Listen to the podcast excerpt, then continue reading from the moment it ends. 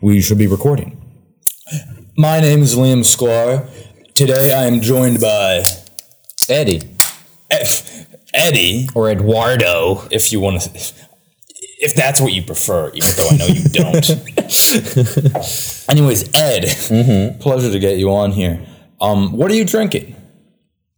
I am drinking a Paul Mason brandy. Aged 4 years. Really? Yeah. What is brandy? 15 like? Bucks. Well, getting some woody flavors, some oak, some mahogany texture. No, I mean very aromatic. It's sort of like whiskey where it's aged in a cask, and so you have that similar spectrum between the actual drink and the cask. And this is oaky because it was aged in an oak cask. You know, it always surprised me. You know, like a weird amount about. Like the distillation of unusual spirits. I know a weird amount about everything, but not enough to know anything. Oh, of course. I basically know nothing. So, like, you're an interesting guy to talk to, but you fail at like your job in class. Yeah. I have a beer. It's a new one that I've got recommended from people. You mostly dads. It's called Zombie Dust. By Three Floyds. I've seen that. in the dorm a couple times. It doesn't say India Pale Ale. It says Undead Pale Ale, which I don't think is a category. I think they made that up. I couldn't tell you. This is beyond beer is my outside your expertise. Eddie only drinks fine liqueur. Glass, only liqueur, the finest spirits for Eddie.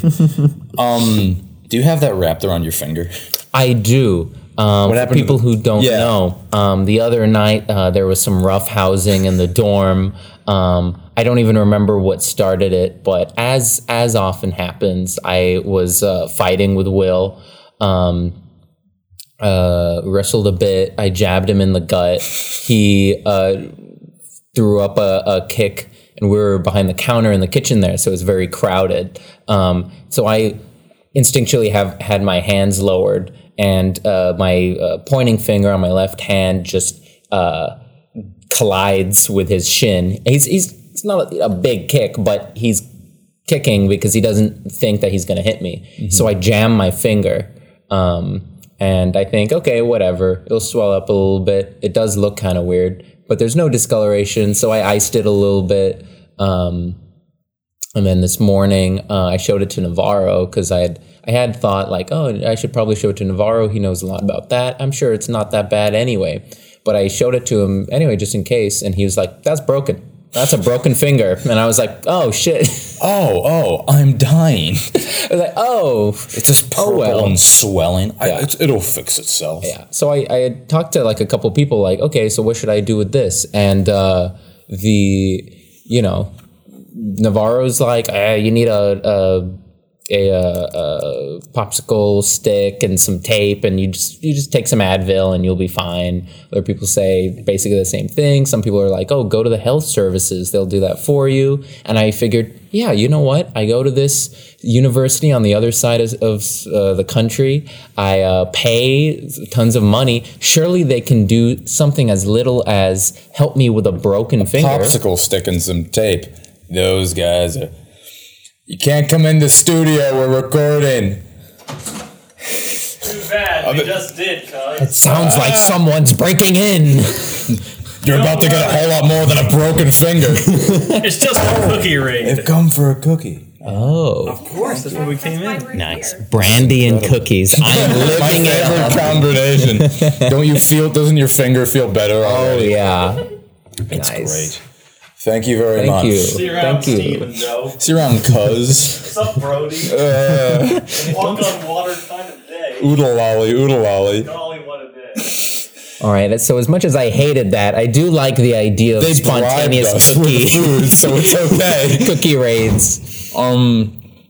That should stay as a feature for the podcast. I can't wait to pit them against each other by telling them one of their cookies is better than the others. Oh, these are good. That's how you tear people apart. That's Chops. Oh, the other night, if you don't remember, I told you, we talked about this on the podcast. Yeah. I was supposed to do it with Chops. Mm-hmm. And, well, Chops, he was too busy playing Civ. So later, I want to ask you, we could talk about Civ without him. Yeah. But until then, in the meantime, I want to get... So you said you went to the health center, and what happened? The health center cares a lot about the Catholic University student body, which is why they typically close at 5, because nobody gets injured after 5. I've never been injured after 5. And then on Saturdays, they're open from 9 to 1, which is 4 hours. And so I got there at 2, realized that they won't open again until Monday, and dropped out of Catholic University. So you're just squatting in the room. They've tried to remove you several times, but you put up a fight despite your injury. I remember that's why, we were shopping and you were like, does anyone have any tape? And can you guys buy popsicle sticks? I turned to I was like, they have popsicle sticks? He was like, I don't know. Why do they sell popsicle sticks? I have no idea. I was like, I walked over to where would they sell crafts? Maybe in the school supplies? Nothing. Maybe we could get a pencil. And I said that to Chops, and Chops was like, I'll 3D print him one. The 3D printing thing is so funny to me. That it's just anything you guys need, or just I guess I can 3D print that. You know what happened? So I showed up the first day. Half our stuff now is just 3D printed. I didn't know Jonathan was here yet. Yeah. And he comes running in, and he's like, I've got this new wackadoo coffee thing. The AeroPress that he has. It tastes incredible. And he's assembling the thing. And he's like, wait a minute. And he's missing a piece. A filter piece. So he's like, don't worry, I got this. After checking everywhere, even though he just opened the box. Yeah. He must have left it at home. But he has this putty card in his wallet that he can melt using hot liquid to cover it. Yeah. And then he was doing that, and then he realized halfway through, wait a minute, if I use this on the hot liquid coffee thing, it's gonna melt. Yeah. But Chops ended up 3D printing a new piece for that. Oh. And that's the other day, me and Tom went next door to our friends who also have a 3D printer, and they made us sake dishes. Yeah. So it's really there's no limit. No, that's really cool. I mean, I've kind of looked into that. It's one of my many things that I've looked into, but not really. Yeah. Where there's all these gun companies now. Yeah. But they do they 3D print stuff. Yeah. And it's now basically. I mean, I don't know how you legislate around that, because it's I guess it depends on the goal of the legislation. That is true, but it just seems at that point it's okay, it's just a you ever seen the movie printing machine? Is the movie called Nine, or it's the one about the little puppet characters? Yeah, you've seen that? Yeah, it's a great movie. The whole concept of that movie is they make a robot that can make other robots, and it just gets out of control, and then they need to make these little pygmy puppets to defeat them or something. Well, that's AI. I mean, that's a lot of the worry with AI. I mean, that stuff is sort of terrifying. There's always that one person who's actually, it's theoretically impossible for an AI to do that, because for it to do that, it has to. I don't know, whatever nerd. You garbage. Nerd. What do you say? What does the AI even stand for? I think the scarier thing is just meeting people who are making all the Boston Dynamics people. I took a psychology and technology here, and that was a great class, but it gave me a really good insight on a lot of, I guess, these people and psychology and technology. But our professor, she was very cool. She works for NASA. I was almost the TA for that class this semester, but organic chemistry 2 would have kept me too busy. But what happened was that she was talking about all her she knows a bunch of people at Boston Dynamics or MIT or all these people in working in the science AI robot tech space. Yeah. When it comes to technology, and she's like, yeah, I know all these people. They just love doing what they're doing. They don't put thought into it. Yeah, it's always just like, wouldn't that be cool? It's a very weird. And then they go and do idea. It. Yeah. The most opinions people hear from, like, from the Elon Musks of the world is, we need to be careful. Yeah. We need to be, the AI, I tried to warn them, but the AIs came like a movie. Yeah. And then I've always had a very relaxed opinion. Like, I don't know. I'm not an expert. Yeah. But also, I've always thought, we'll probably figure it out, like we usually sort of do. I was having, like, a similar conversation once with my uncle's funky brother. Yeah. He's pretty well off. He went to Harvard, but, like, I enjoyed talking to him, and I don't remember how it got brought up. But, like, I said that. I was like, you know, we'll figure it out. Yeah. And he said, I don't know, man. I've been in the back rooms. That stuff looks real. And I'm like, okay. It's like, I don't know how to respond to that. Yeah. You either, like, go down this nihilistic hole of, like, it's over, or there has to be some solution. Sure. Well, there's nothing. I mean, it's the fear. There's not a lot that, like, we can do. We don't know that. Yet. Yeah, we're undergrads. I'm a finance major. I'm it's not my psychology job and brain science major. I don't know. I'm maybe AI. Sort of using this mic right. Yeah. The last time I recorded with Will was better quality, but I realized because it's like an omnidirectional mic, it sounds like I'm on one side of the headphones, which is bad for a podcast. Yeah. So I think I'm gonna make it mono. Okay. Which I think should fix it. Yeah. But I don't know. It might make it sound a bit flatter. Okay. I don't know about any of that wackadoo AI stuff, you know. I don't know about that big city stuff. Josie will help you out with that. She's good. Yeah, she was talking to me the other day. She knew what this was. Oh, yeah. I was like, I took out a Zoom recorder from the lab, and she's like, yeah, I know that. I was like, finally. Yeah, no, she knows her stuff. She wants to come on and talk about art. Yeah. That'd be a very interesting conversation. There's, like, this slow buildup of all of, like, the immediate group, who are the only people who know about it right now. I mean, it's funny to talk like there's some audience. It's spreading to Laredo, Texas, I'll tell you that. The entire state of Texas is fully behind my podcast. It's the next Joe Rogan. You know about how, like, bands and, like, some musicians have been leaving Spotify because of Joe Rogan? I've just seen Neil Young and one other lady. You're right, but you know who's just said they want to join them? Who? Crosby, Stills, Nash, and Young. They broke up in 2015. They're getting back together to say they want to take their music off Spotify. Well, my first reaction to all of that was, who's Neil Young? I think it's just like a nothing of, like, sort of elite people who are, you know, get upset over, like, small petty things. I mean, like, really, is this the big time issue? Like, I'm sorry, I don't care how upset this makes, like, people. There's people dying right now. Yeah, like, there's. I guess that's their argument, though. Their argument is people are dying. You shouldn't say anything you want. Yeah, but it's the clash. They now have to. Spotify has to deal with, like, their entire business and, like, subscriber base is built on music. Yeah. But the amount of money and listeners this podcast draws in is, like, they can't just ignore it. That's their whole new, like, system. Without it, they're going to fail as a company. Sure. But I mean, at what point, like, Crispy actually has a sports jacket on. He's dressed up.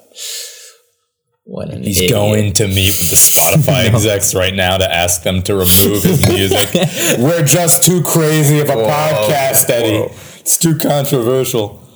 Wow. I personally love Spotify. Spotify is great, and I really hope that they boost this podcast. You're kidding.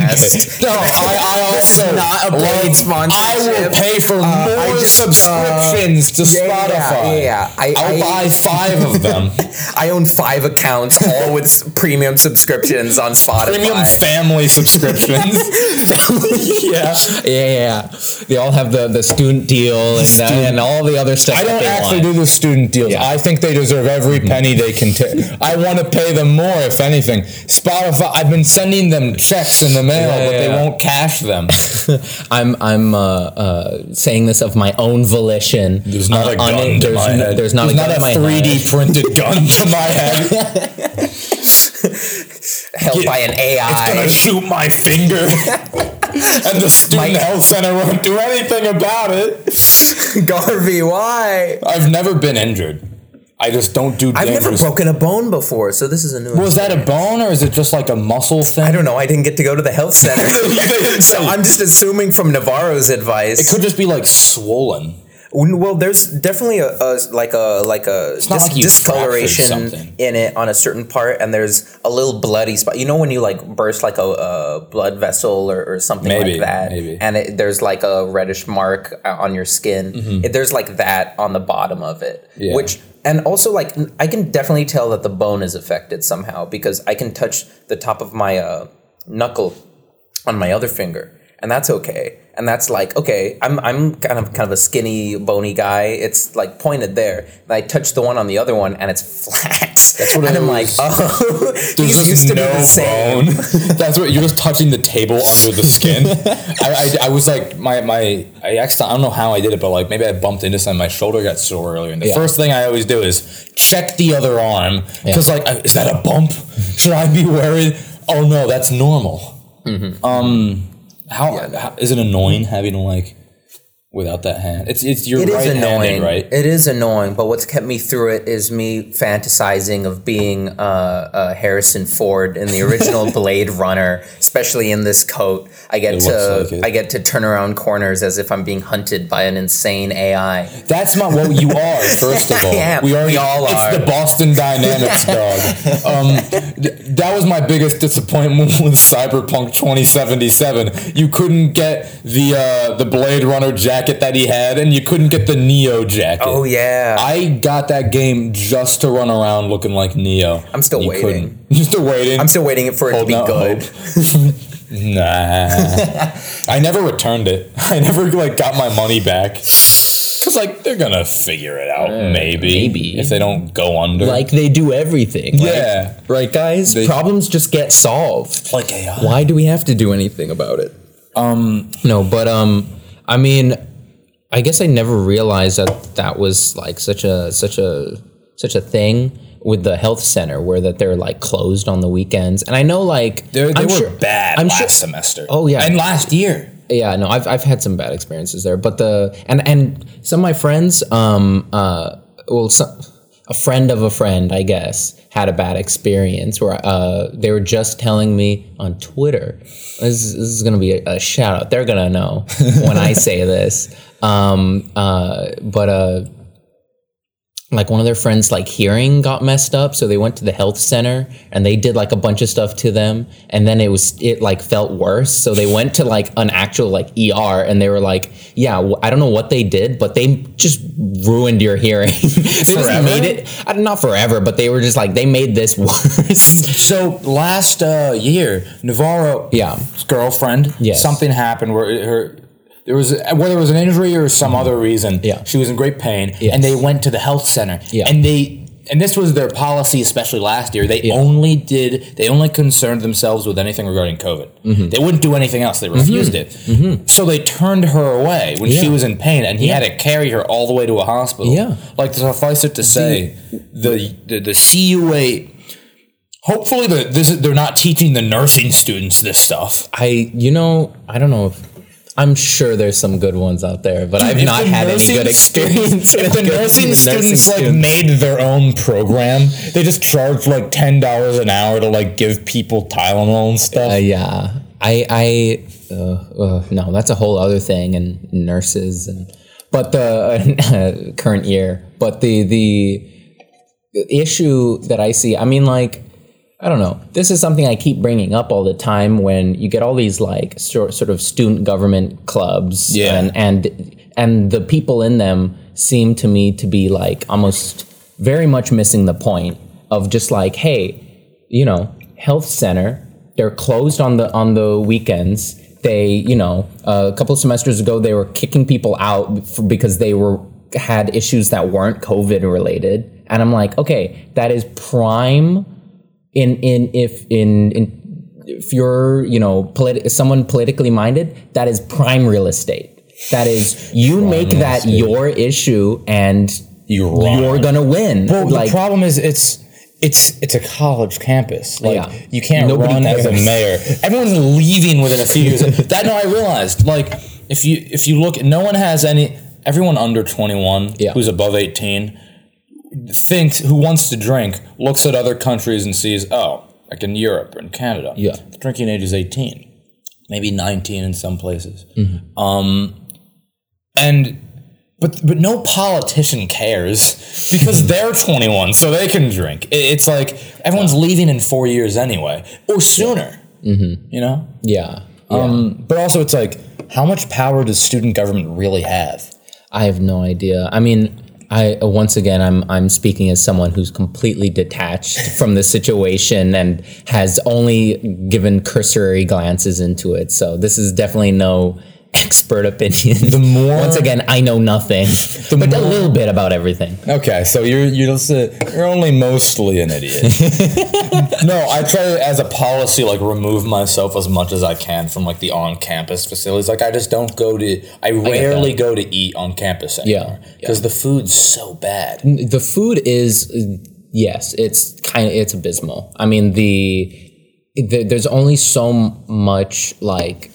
Witch and Chick-fil-A someone can have, you know. I'm not going to say this, and this is actually a shout out. There are some like employees at the food getting area that actually work really well. I actually like them. Yeah. Some of them are very friendly, and I'll say this, freshman year, I used to always get up early when they were serving breakfast. Yeah. And I'd go, and you know that big flat grill that they have where we make eggs on? Mm-hmm. They had, the omelets are incredible. Oh, the omelets are good. David.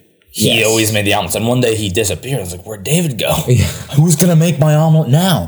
And I walked in the other day because we were waiting to get into the career fair to get into the great room, and Will wanted some food, so we were just sitting down, and David's back, and they were making the omelets again, which is what I like. Yeah, I know. I know you like eggs. Oh, I love eggs. Yeah. My biggest issue, sort of more recent, or in this semester, is.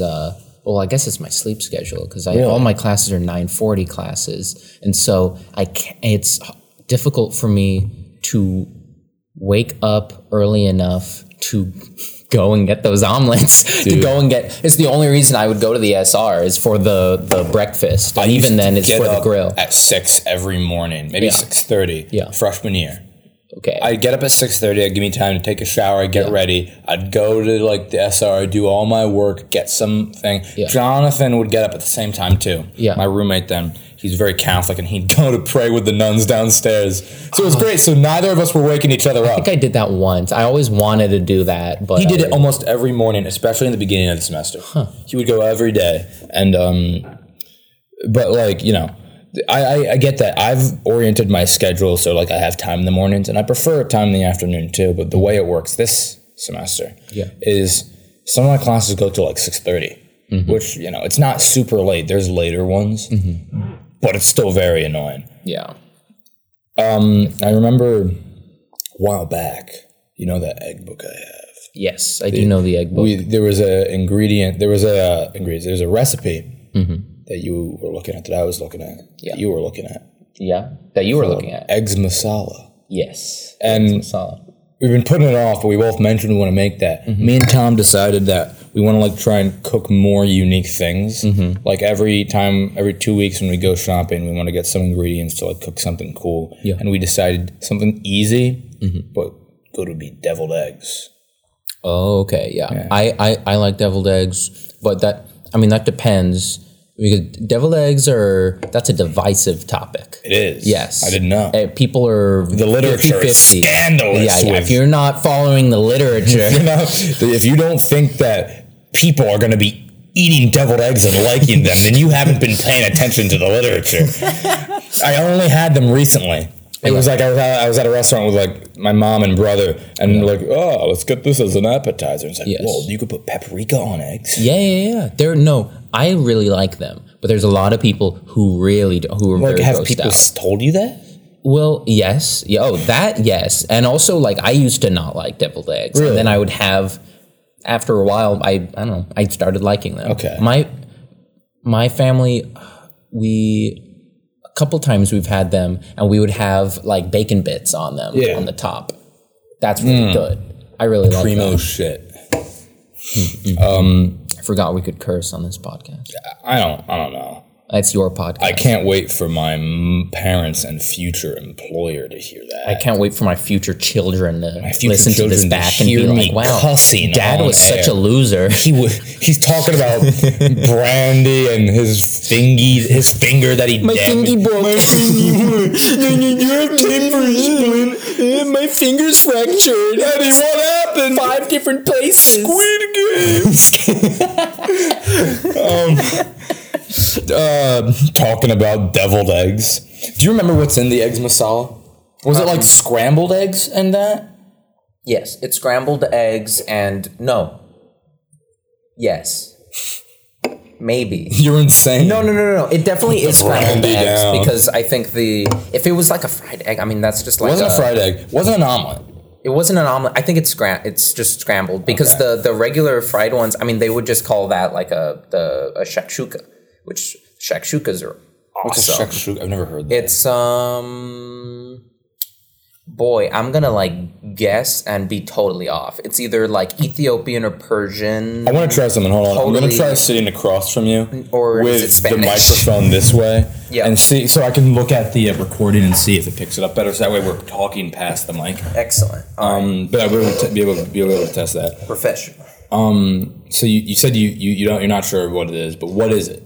What makes that different from scrambled eggs? Well, they're fried eggs with a sort of tomato-based sauce on it. You got a lot of spices in there. You throw in some veggies. It's very good. Okay, well, I tomatoes. You can do you can add some meat in there. Okay. I've had it sometimes with like ground up beef. Ground up beef goes great with eggs. That's sometimes what I make because at Trader Joe's you could get real cheap, like you could get a pound of beef for $5, and you could get a pound good beef. Yeah. You could get a pound of pork tenderloin for $5. Yeah. So it's that's why I realized why don't I just get that? And beef and eggs are incredible. Yeah. You know, it's all cheap and it's all really delicious and it's good. But I know tomatoes go very well on eggs. I do that a lot. I like mushrooms and eggs, and recently I've been getting jalapenos and cutting those up. Mm-hmm. I like adding spice, getting weird spice. I really like me and Navarro talked about it would be cool to do that really insanely spicy single chip, the one, the crazy one. I think so, yeah. I haven't had that. Yeah. Are you a spice guy? I mean, you I am a spice guy. What's your favorite kind of spice? Okay, what's your favorite spicy thing? What's your favorite spice? And what's your favorite thing to add spice to? My favorite spicy thing probably was this plate of squid and pork belly at this Korean barbecue place in my hometown. Fantastic, okay. But it makes your entire face just drain because it's that heat that builds up over time. Your first bite is I got this. Yeah. And by the end, you're your pinkies up. You're SpongeBob inside the dome. I don't need it. I need it. Yeah. No, literally, yeah. That's how it is. What kind of spice is it? Don't know. You don't know. I don't know anything about Korean barbecue. I just know it's delicious. I know. The spice is so weird. I remind myself of getting sushi with Will. Mm-hmm. And wasabi's a spice. Yeah. It's really intense, but it's so different from other spices. Yeah, well, it's Worcestershire? Worcestershire? Horseradish? It's horseradish? Horseradish? Oh, horseradish. Horseradish is also the one that's super...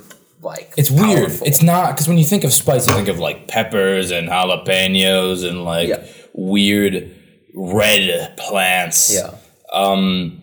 But that's equally as it's a different kind of heat. Yeah. And there's a difference between heat and spice. Well, with wasabi as well, most of the wasabi that you eat, especially the dollop they give you at the priz, is not wasabi, or a little bit of it is. It's diluted wasabi. It's very diluted or whatever, and that's the whole thing. You could grow wasabi and make a make some money from that. But it's a whole process. It's very particular. You need the right conditions, the right pH in the water, the right temperature. It's like it's very specific. The DC tap water definitely has the right pH balance for growing wasabi in it. For sure. What do you think gives wasabi its flavor? Yeah, the early days they had to import it. That was actually the first trade in Japan. Yeah. It wasn't like the Dutch. It wasn't them. It wasn't them. They were getting water from the District of Columbia, from Washington D.C., and shipping it on big boats and giant wooden barrels. Yeah, it has to be that right. White, cloudy consistency. You know the water is good when you turn the hot liquid on and it comes out like white and cloudy and like dusty. If you turn a UV on, it just glows.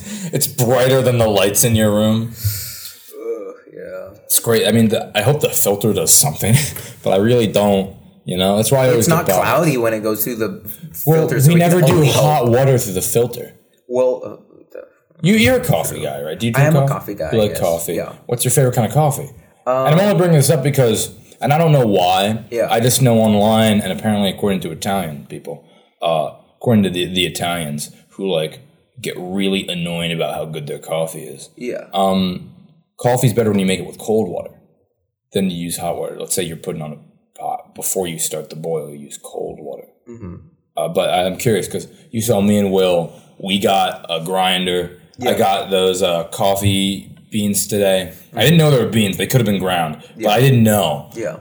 So I got them, and it was like, damn, we need a coffee grinder. So we got a coffee grinder, and we ground them up. It was incredible. Yeah. I also didn't know light roasts were more caffeinated than dark roasts. So when you think of, like, dark and light, you think dark being heavier and richer. More concentrated. But the more they roast it, like, the more it saps away from the coffee. Mm-hmm. It increases some of the flavor. It definitely makes it heavier and richer, but it's less. I have so much energy now. That's why I feel like I dislike the more recent coffee that I got. Whereas I have been getting this Mystic Monk coffee a lot. And I've been going from flavor to flavor because I want to try most of them at least. And the one I got recently it's like the Bold Hermit's Brew or something. Well, like do you know? Is it a light, medium, or dark? It's dark. It's supposed to be It's supposed to be like very bitter, and it is. It's supposed to be very bold and bitter or whatever, but it's not that strong, and I don't like the flavor as much. Now the cowboy coffee they have a cowboy mix or whatever. Something that's about like, you saying that's really funny. Just because you're from Texas. Just because you know I'm from Texas. You're the gaucho amigo with your spangled leather poncho and your elevator shoes. I need a poncho. You need to get, dude. I would love to. I do. Well, I technically have a poncho I got from in Laredo. They'll do a sort of market of a lot of people from across. A lot of people from the surrounding area of Laredo. And so I got this like enormous like wool pouch. I mean, it's like the wool you were talking about though. He's got a big like thick woolen one. It's not like a casual you could like put it on more decoration. It's basically if you're freezing, you put it on. You will turn into a sheep. Yeah. If I'm climbing, it's as thick as your hair, your big curly hair. Basically, it's matching. It's made out of your own hair. A pure Eddie silk poncho. Those would sell for $100. Dude, those would be nice. You know how luxury times I've been. We gotta talk about Civ. Right. Those would be a luxury resource. Okay, so we recently placed. Luxury resource? Yeah. Shut up. Whenever we trade anything now between like me and Tom, we always go like, we're trading luxury resources for happiness. I'll take your Eddie hair for some horses. Do you want my horses? Do you want my oil? Here, I'll give you my eggs. I'll give you my cheddar cheese, and you give me some of the Eddie wool. I have some priz fries. Those will make my happiness go down. You instantly lose the game if you accept the trade for priz fries. Well, they're like the only good thing in the SR. Yeah, because they're just salt and potato. You can't. It would be really sad if they found a way to like ruin fries. I remember I went to go like take some of the fries, and then this priz worker cut me off and just started like eating them straight from the box, and I was like, I take it back. They're all horrible. No, but Civ, we gotta talk about Civ. Sure. So we know this one, Chops, who has been alluded to twice in two different podcasts, maybe more. Yeah. He sucks at Civ. We were teaching him recently how to play it, right? Yeah. He didn't know. He didn't really want to, but we pushed him into playing the game. Yeah. We were teaching him all these things, and Jonathan was beating his ass. Like, it just wasn't a competition. Bad. Every single time I've seen them play, it's not only is it Chops like trying to catch up with him, but he gets mad. Dude, he gets so he's a sore loser. And he brings it into his personal life. He starts like throwing, and so he brings up like personal things. Someone should do something. No, we really need to have a conversation with him, especially. Yeah. I mean, it's awful. Really, he ruins the civility of Civ. I know. The civility. Civility 5? And then he said he wants to try, and this, get this, is crazy. He wants to play Civ 6. Is he insane? It's not even better. It's worse. It's awful. But every time I see it, something about Civ 6, I'm like, this is way more complicated. My buddies were like, one of my buddies was like, yo, get Civ 6. Yeah. And I was like, no. Yeah. You're the only person who's ever said to get it. Yeah. Besides the game itself. Yeah. It's like 3 times more like micromanaging that I've seen of specialists and ambassadors that gives you like a list of people with faces, and you need to like pick them, and they all have different traits, and I'm like, what? It's more complicated. Is very different. It's more complicated. Well, at the same time, it's like I believe they removed things that a lot of people got used to in the old game. Yeah. I don't know. I mean, I refuse to play it. Yeah. So I usually have a very fair opinion where, like, I'll only criticize. I've tried my best to not criticize things if I haven't participated in them. Not for Civ 6. Yeah. That crosses the line. Once again, I'm giving my non-expert opinion. I am an expert. I know. Spreading misinformation. That's why do you think Neil Young left Spotify? We're spreading dangerous and misinformation about Civ 6. I know he's called Neil Young, but he's actually pretty old. Yeah, actually, contrary to popular belief, he's not young at all. Yeah, I gave him a 1-star. On Spotify? Yeah, because he lied. Yeah, about his age. Yeah, he should have thought more before he named himself that. Yeah. Well, I've been practicing Civ. Yeah, I saw that. Do we ever... It's a chess thing. Did I ever tell you about... You remember when we were bullying Will, telling him... Oh, yeah, because he doesn't know how to play chess. And then I saw him in class practicing chess. That's really funny. Yeah. Oh my gosh. I've my book club. I don't know them. I've only heard rumor of the book club. No, I know, but you know that I know of a fabled book club. I take part in a book club. Yes. Well, they were gonna organize like an online chess tournament because one of the guys is really into chess. Big into chess. And he's done a lot of those tournament types things before. And so we just keep bugging him to do this. He's like trying to set up a website, trying to like figure out how to do the whole payment thing. But me bullying Tom into buying the LED lights. Someone's got it. I don't know how much they cost. You could get a cheap one. Oh, okay. Anyways, your book club chess. I've always been like okay at chess. I remember my first high school. Because I did go to 2, but freshman and sophomore year, I was undefeated. Really? And I was very proud of that fact until I went to my other high school, my second high school, which is at like a university. Yeah. It was kind of like an early college program type thing. And what happened was I met people who actually played chess, and I was like, oh, I'm just... You ever play someone that actually play... That's insane. No, it's... Like, what losers? No. They're so impressive, honestly. It's a skill. It's a good talent. There's a lot of things that people get too into, and then it's like, all right, that's weird. Unless they become really, really good at it. Yeah. And, like... I don't know if they're really good at it. They just might know one more thing than me. Mm-hmm. And that could mean the entire match. Yeah. It's like Civ. contrary to what Chops keeps trying to say, the last move is what matters most, not the first move. Set up cities, wait as long as you can to set up cities. Don't set them up near rivers or like water, and never make trade deals. Hold on to your... It's like in real life. The best functioning societies are the isolationist ones. My laundry's about to ring off. I want to keep talking. Me too. All right, so I'm going to go move my laundry, and you sit here in silence. Okay. Do we pause this? Is this how that works? We could keep it going. I could listen to what you say later. Okay. Also, because it's a good barometer of how long it's been. Okay, that's fair. All right, I shall return. All right, hello, welcome to the Eddie Cast. This is the new podcast starting, a special show as part of the Squadcast.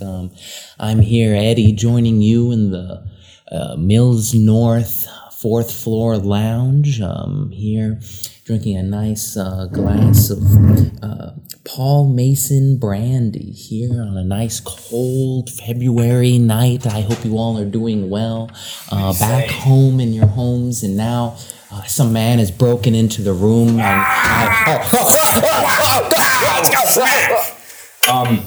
The laundry didn't work out. They're all filled.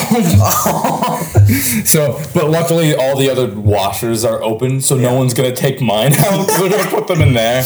I hope. So we're gonna have to wait 17 minutes. We're gonna go for a while since not much has happened. Ben from down the hall came and made some popcorn and just. I can smell it. Is it still here? Did he take it away? No, he took it away. Okay, thank God. At least it was during the intermission. Yeah. So the only thing anybody would be able to hear is just the and then just the door slamming. Okay. That's it. I was waiting. I was like about to go into a totally hilarious bit while you were away. Yeah. And I did it while you weren't here. It was everyone laughed. They all thought it was really cool. They said I had an awesome hat, and they said they really, really wanted to be my friend. And I get that all the time. And then I graduated from Harvard Yale College, and I got an A. And other things that could never happen. No, that's a Dark Place. I showed you the first episode of Dark Place, remember? Yeah. I gotta show you more of it. Funny. It's so good. It's my favorite thing ever. Mm-hmm. The first episode is about just obviously it's an intro episode. Yeah. Second episode is about women. Mm-hmm. Great topic. The third episode is about the intern's there. Yeah. The third episode is... What's the third episode about? The fourth episode, I know, was about monkeys. Okay. It's called The Apes of Wrath. That's... Okay. Yeah, that's I know. Good. It's clever, right? Yeah. And then the fifth episode is called The Scotch Mist. Have you heard of the country Scotland? No. What? Huh? I think you just made that up. Okay. That doesn't sound you're right. Place. They come from the mist. What are you going to tell me? Their state animal is the unicorn? Glasgow? What? The Bermuda Triangle's next to us. That doesn't make any sense. The Loch Ness Monster, North Dakota, and other fairy tale places. Another lies you could tell yourself. You and your misinformation. I forget the last episode, but it has something to do with broccoli. It's a very good show. I want to get the chance to show you more of it over time. Right, okay. It's the third one's called Skipper the Eye Child. Okay, cool. Yeah. It's a lot of the same people as The Mighty Boosh. I haven't seen The Mighty Boosh. Me and my brothers have watched. I don't know. It depends. I mean, watch it, but I don't know how you'll react to it because it is a bit different from Dark Place. It's just different writers, but it's still the same, like, kind of crappy set and similar people. The two main characters, Howard Moon and Vince Noir. Howard Moon is he's the guy who plays the priest in that first episode with the mustache. He's very funny. He plays this, like, very mediocre guy who's always like, I'm an artist, but he's, like, terrible. And he's like, I'm really into jazz. Yeah. Whenever they're in danger, he's like, don't Please kill me. I have so much to give. So much to left to do for the world. Yeah. And then his friend Vince Noir is like this himbo. Vince Noir. Yeah, yeah. He's Who plays him? Darn.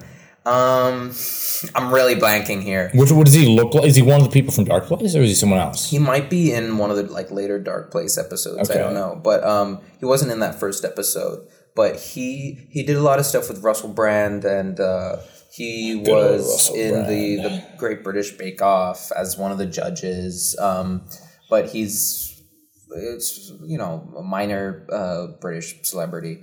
But he's a very, fashion... His character's all about fashion, but he's kind of dumb, but good things always go for him, as opposed to the other guy. Bad things always happens to the other guy. Yeah, he has the worst of luck, Will. Yeah, the first Vince Noir has the best of luck. I mean, with a name like Vince.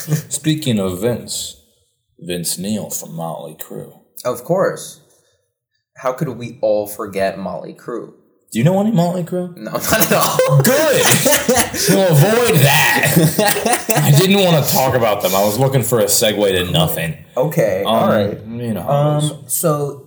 Another medium. Well, okay. So that's your favorite show, I'm assuming. I don't know how to describe it because I just really like the entire thing. Yeah. That's when you know something is good, where you can't fit it into anything. Transcends the category. Exactly. It might be in. It's its own. It's its own genre. So what's your favorite movie? I'd have to think. Okay. There's three I usually give, and one of them is technically a trilogy. Yeah. So there's five answers, but three of those are one. Mm. That one's Back to the Future. Okay. I just love the attitude, the style, the acting. No, it's a classic. The whole, point of the movie. I think it does it in a funny way, and it's interesting. And I just love the narrative. Mm-hmm. And it all technically happens within, the span of 2 days, which is, weird to think about. My ice fell out, sorry. No, anything but that. Next. Do you think I can't? Just put it in. Nice. Perfect. Nice. Some nice cold brandy. You healed and you have a chilled drink. That's disgusting. You're a cool guy, Eddie. There's a Band-Aid floating in it. What is it? There's that. The next movie is as far as what I think of an important great movie is 12 Angry Men, the original black and white one. Have you seen that? I feel like I know what you're talking about. Do you know what 12 Angry Men is? I feel like I've seen it before. I do know what it is. Yeah, it's about the 12 jurors and they gotta. That's an interesting. It's a great thing to watch as far as an exhibition on how people talk to each other and convince each other of important things. Yeah. And the third one is probably the most well-written movie ever. The Jungian hero's journey, the SpongeBob movie. It's incredible. Every second of that is hilarious, excellently animated, and perfectly written that builds towards some ultimate arc that tells you you don't need to grow up to save the world. Nice. To defeat plankton, you need to venture into the belly of the whale to rescue your father. And the father's the crown. I like that. That's a very Sklar list. Yeah. It's you have that's funny. It's a funky cult classic. Yeah. It's like a piece of art it's so incredible. It's in black and white, but that doesn't even matter. It doesn't matter how they all sound like. It's very much it's a great work of art and commentary on something. Yeah. And then the SpongeBob movie, which, and actually, if you ask me, I think it might be the best one out of those three. Yeah. But I always give those three as the answer. What's your favorite movie? Or movies. Well, yeah, you did three movies. I'll do three movies. Okay. I'd say... Is that a bug? What was it? It was an enormous fly that I now crushed under this. Crushed under the weight of, a towel and the water. And the ice, yeah. Chinese water. That's what's going to be there. This is a great interview. What's that? Someone. It's the tiny white one that we don't None know of those are mine. To, so we just keep using it for everything. Yeah. That's disgusting. Anyway, my three favorite movies. Yeah. First is my The Fly. Favorite movies. first favorite movie is The Fly. Yeah, yeah. For the visual gag for the listeners, I'm raising up my hand with my two fingers. It's like a riddle. Eddie raises four fingers, but he only has three tied numbers together in the splint, and then my two loose fingers. Splint made with Scotch tape. And this is the medical tape. It looks like Scotch tape. Scar, you had a broken finger kick under your bed. I don't break my fingers, Eddie. Unlike you, I care about my well-being. I asked you, like, oh, do you have... I didn't know! You were like, oh, yeah, I have some duct tape. I'm like, hey, I was the only one that was actually looking for like, popsicle sticks and tape for you. Everyone else was like, they probably don't have it. I was the one who told you we had any tape at all, and I was going to find it. Now you're attacking me because you were hiding the real medicine. The real vaccines. The real vaccine is already here. Newport cigarettes. Brandy. Three Floyds Zombie Dust. It's a very... Okay. Tell me your three favorite movies. Yeah. Okay, so... First off, I'd have to start with John Carpenter's The Thing. Okay. Great movie. I haven't seen it. If you like the like... social, you know, tension of the 12 Angry Men. I think you like The Thing because, whatever, spoilers, it came out in the 80s or whatever. Yeah. The alien, the monster, is this kind of, like, abomination that can disguise itself as other people. The Among Us movie. It is the Among Us movie, yes. You got me. Red-handed. Caught you broken-handed. No, okay, I know The Thing. Yes. It looks very good. I've watched videos on it. I've never watched the movie itself, but I want to watch it. We should watch it sometime. It's one of my favorite movies. I was never able to watch horror movies until I came to college and watched horror movies with other, like, more afraid women. Does that make sense? Because I was always scared of them. No. And then I saw how other people were more scared of them than me. And I was like, wait a minute. Horror movies, horror games, they're all easier to do with other people.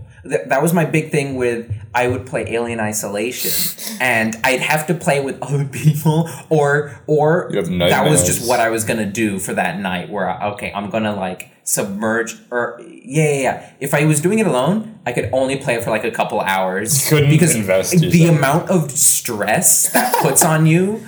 Or I remember there's one part where like I got to the new area, did the mission, hid from the alien, I did everything, and I was like, okay, whatever. And I was like, oh, I'm low on some resources, so I went back to an older part of the game, right? A level I'd already done, cleared through. I'm like, I've been here. This is safe now. This is easy. And I'll be in and out. So I sprint down a hallway into an office. And I'm like opening up lockers and taking up stuff. And I'm like, this is perfect. They won't know what hits them when they go back. They're fools. Yeah. And then I just hear... And I'm like, huh? I turn around and just the alien just sprints past the window of the room I'm in. And I just hide under the desk. And like, that game made my heart just pound in my chest. And I was just like, oh, I'm taking a break now. E.T. used to do the same thing to me. I'd hide behind the big leather chair. Yeah. Well, I've never had that experience with a movie. I've only had it with a game because a game puts you... That's fair. I guess it's part of the medium. I like playing... You know that... What's that one horror game that... We're going to get back to your movies in a second, but what's that one that's like... It can be in VR, but it's a horror game where like you go in with three people into like a house and you have to exorcise a ghost. And there's always different types of ghosts. Phasmophobia. I played it with like friends. Only a little, but it was really fun. Yeah. And my favorite thing to do was like... just run into a room and start yelling noises or things. I'm like, start messing around.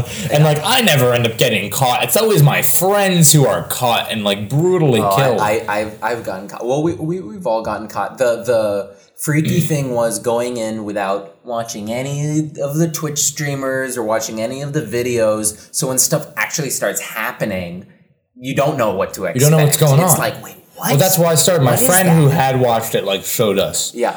But we didn't play it. I would love to play it more. Mm-hmm. Then again, my computer took a long time to run it then. I don't know.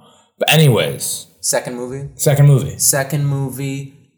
Because I can't get it out of my head, especially after this, is Blade Runner. The original Blade Runner. Original Blade Runner is good, though. I've mentioned a couple times that is really weirdly. It's a very weird choice for this, but it's weirdly like a comfort movie for me now, just because I feel like the first two acts are very, they're kind of calming. They're very like, everyone's just sort of going about their business, and you know there's things that they need to attend to, but it's very just like they're in the big shitty. Who knows what's gonna happen? Yeah. Well, you're interested in the atmosphere. Yeah, the atmosphere is great. The music is great. Everyone looks great. All the dialogue is perfect. Harrison Ford speaking Chinese. But then it's the third act that it's like.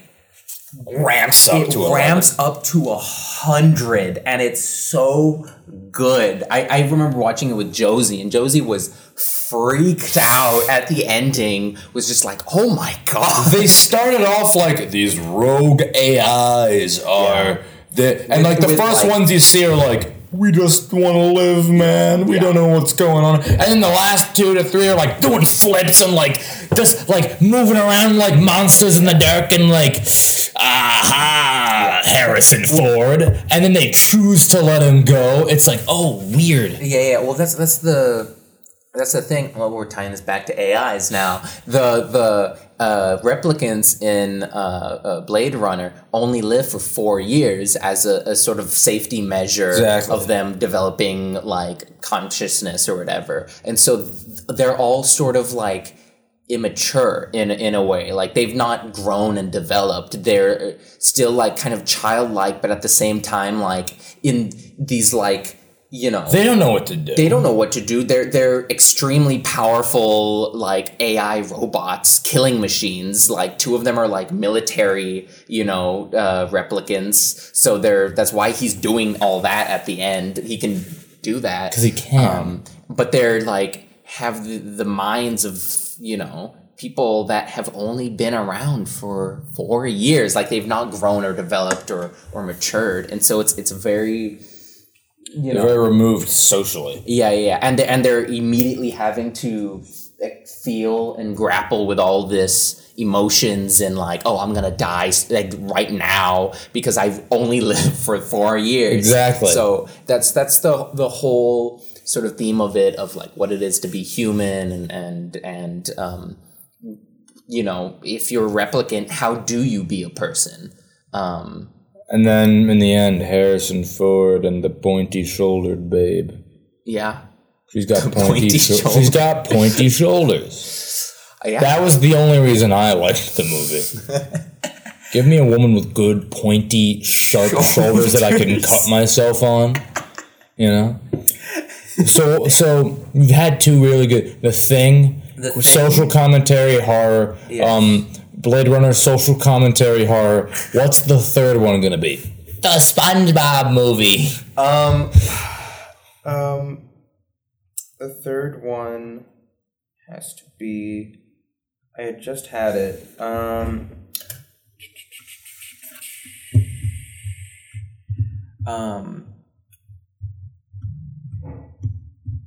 Oh, very basic take. Well, very basic choice here, but Pulp Fiction. Okay. Pulp Fiction. I like Pulp Fiction, but listen. Before people judge me, before you start sending hate mail to Eddie. I'm not like other film bros.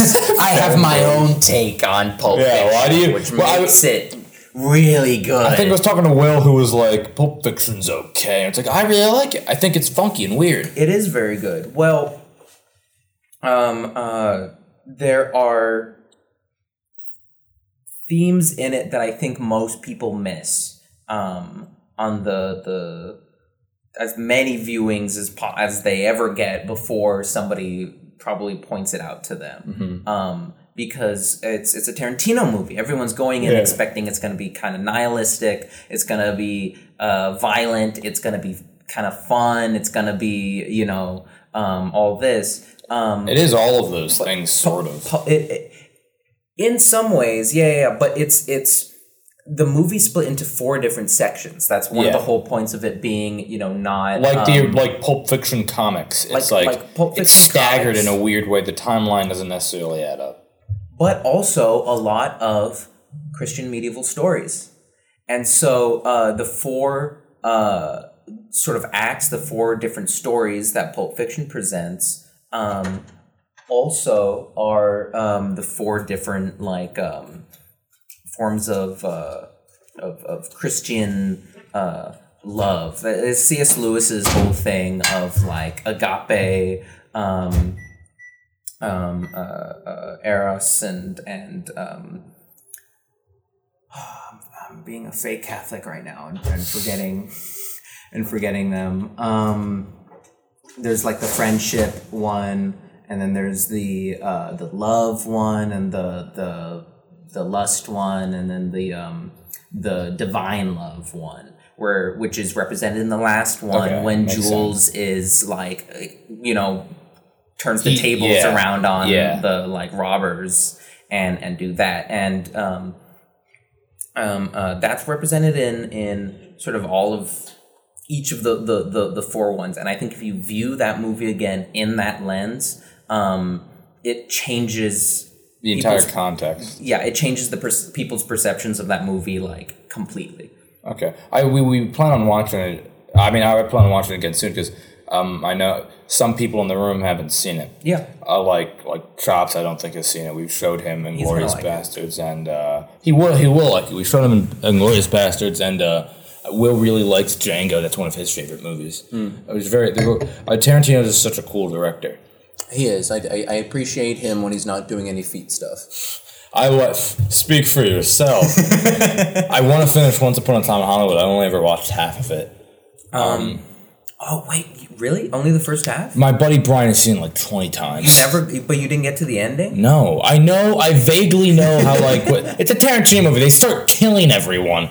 I know that happens, but like I don't know like the lead up of events. All I know is like there's that one actor stunt double guy who's like getting a little angry and he throws Bruce Lee against a car, and then was it Bruce Lee? Yeah, it was Bruce Lee. And then whenever, I don't care about, like, they're good movies, but I don't care much about, like, the Hollywood sort of, like, karate fighting thing. It's interesting. What does that mean? What do you mean by that? Well, okay, so, like, Bruce Lee style movies were, like, the whole, like, comment I've heard, obviously, I saw that part, but, like, the whole comment on sort of, like, the Bruce Lee thing is it's criticizing his kind of role or that kind of, like, Hollywood narrative at the time where like it's real fighting, but when you actually a lot of it was kind of fake. Sure. Which is at least the commentary. I know that like his actual family was pretty pissed off about it. Yeah, there was some controversy with that scene, with the response a lot of people had with it. But like again, it's you're a Jordan Peterson guy. Listen, way to out me on the podcast, Eddie. You heard it here first. I love Jordan Peterson. Him and his 11 rules. Wait, what are you saying? What are you saying, Eddie? Wasn't there a tough one? There's more? Anyways. But I mean, I feel like there's a sort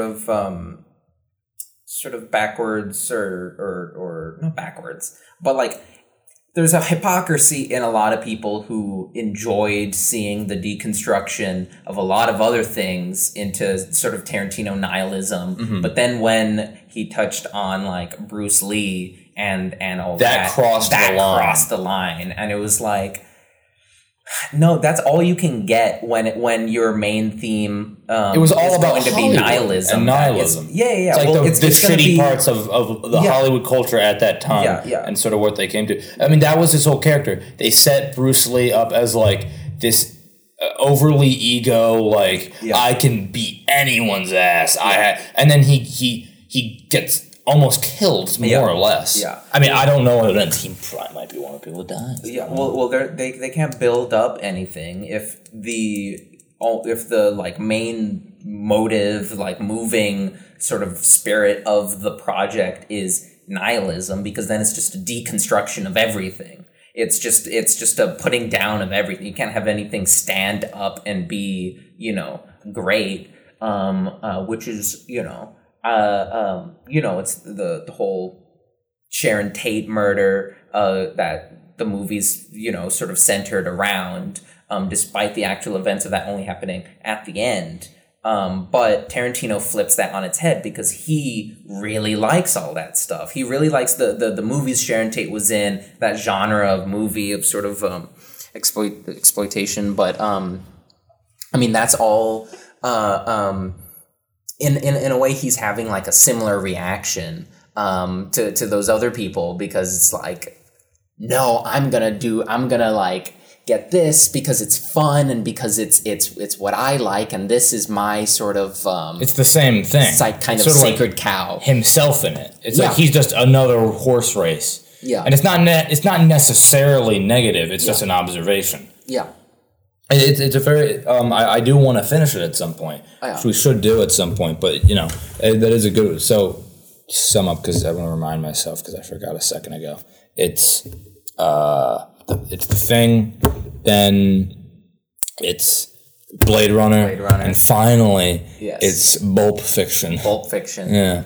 It's a great list of movies. They are, but they're also very good movies. They are good movies. You know, like, as much as I like Back to the Future, it's a lot more of... It's not very high concept. Oh, but I mean, I love Pulp Fiction. I'm sorry. I love Back to the Future. Yeah, I know you just wait. No, I loved Back to the Future. I have very fond memories of watching it, like on repeat on the little SUV TV on the roof on like vacation trips, road trips with my family.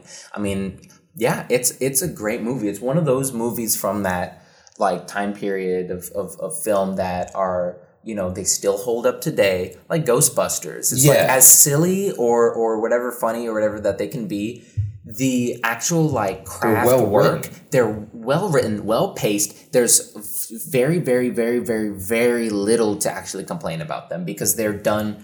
They're just made so well. Exactly. And I don't know. No. You don't get that as much. I don't know. You don't get that these days. I don't know. Now you just get The Shape of Water. You get the Pikachu movie. You get the Detective Pikachu movie. Yeah, I mean, it's not like you can't enjoy anything. No, it's just not the point to be made.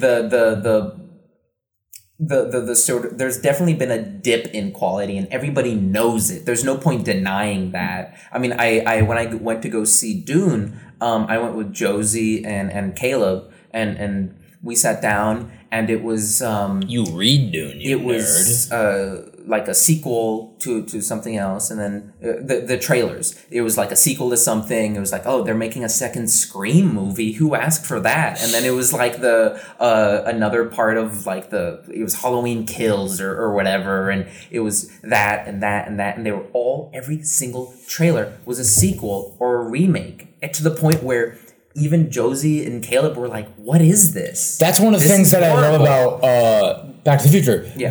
The writers said, we're not letting anyone make remakes or more of it. There is a Telltale game. Yeah. There's like basically it's another thing. It's a very fun game.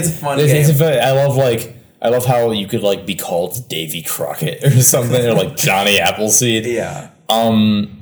It's a fun game, and I believe there's some random cartoons. I don't know how much, but like I like that there's a certain integrity. It's like write your own thing, or at least like you should your utmost priority when you're handling. I mean, this is like the failed lesson of the new Star Wars movies, mm-hmm. which is your main priority when attempting to add or do something new for an already very well established mm-hmm. IP mm-hmm. should be to not overstep your bounds and dilute the original meaning of those ones or messages mm-hmm. or taint the quality of them. Mm-hmm. At least that should be like a starting ground. Not that you shouldn't take any chances. Yeah. Simply that like you should appreciate what it's coming from mm-hmm. and treat it with some respect. Yeah. But you know, that's just my opinion. It's just my humble opinion. What's a good example of like a remake? A remake that was done very well. Yeah. Actually, I think the sequels... A lot of people give the sequels for Star Wars shit, but I kind of like them. Yeah. Because they did their own thing. Mm-hmm. They didn't, like... And they find a way to mirror and call back, I guess, call forward. Wait, the sequels? The prequels, I meant. The sequels. Okay. They find a way to, like, mirror and call back to the original 4 through 6 without just copying them, without leaning on gimmicks. I mean, some people will be like, Jar Jar Binks is such a dumb...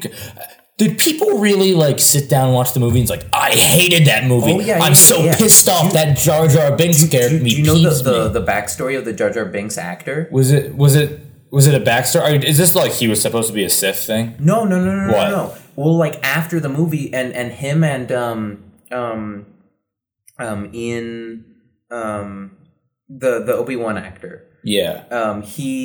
Wow, this is great, very professional. Yeah, and I can't come up with this guy's name. Ian McGinnis?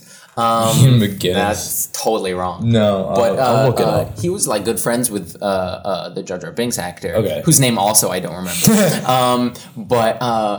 And then when all that happened, like it hit like huge. People treated Jar Jar Binks like a racist caricature. And we're like, how dare you do this? Of Jamaicans. Yeah, something like that. Because I think the original actor is Jamaican. Ian McGregor. Yeah, it's spelled Ewan with an EWAN. Yeah, that's my excuse. He has a weird first name. Yeah. But you got the first name right. No, I said Ian. But then you also said McGinnis. Because I remembered he was Irish or whatever. So was Liam Neeson. A lot of Irish. That's the real racist part of the prequels. That's what it is. I always get him Ewan McGregor mixed up with Colin McGregor. Fair enough. But it drove him to like suicide. Like he almost killed himself. Ewan McGregor? No, the Jar Jar Binks guy. Dude, because that would have been real. Okay, I know that's very sad, but you gotta step back and look at that. He almost killed himself because of his role as Jar Jar Binks. You can't... Like, I'm glad... Is he doing better now? Oh, much better. Okay. It's a very heartwarming story. I mean, he took his son to the bridge and talked to him about it and was like... He was ready to jump. Yeah. And you know, it's a very touching story of I mean, what I don't know, that kind of stuff does to people. I feel like I've been just a Luddite this entire episode, but I don't think people are made to be in that kind of spotlight, especially with like the internet. I don't think people are made for that. I think there was this grievous error before, but General Grievous. Whoa, hello there. Hi. What? Yeah, but something definitely went wrong, and people are now just rolling with the consequences. I think that's the lesson, you know. Something went wrong, and everyone's gonna reap the consequences. Good night, Eddie.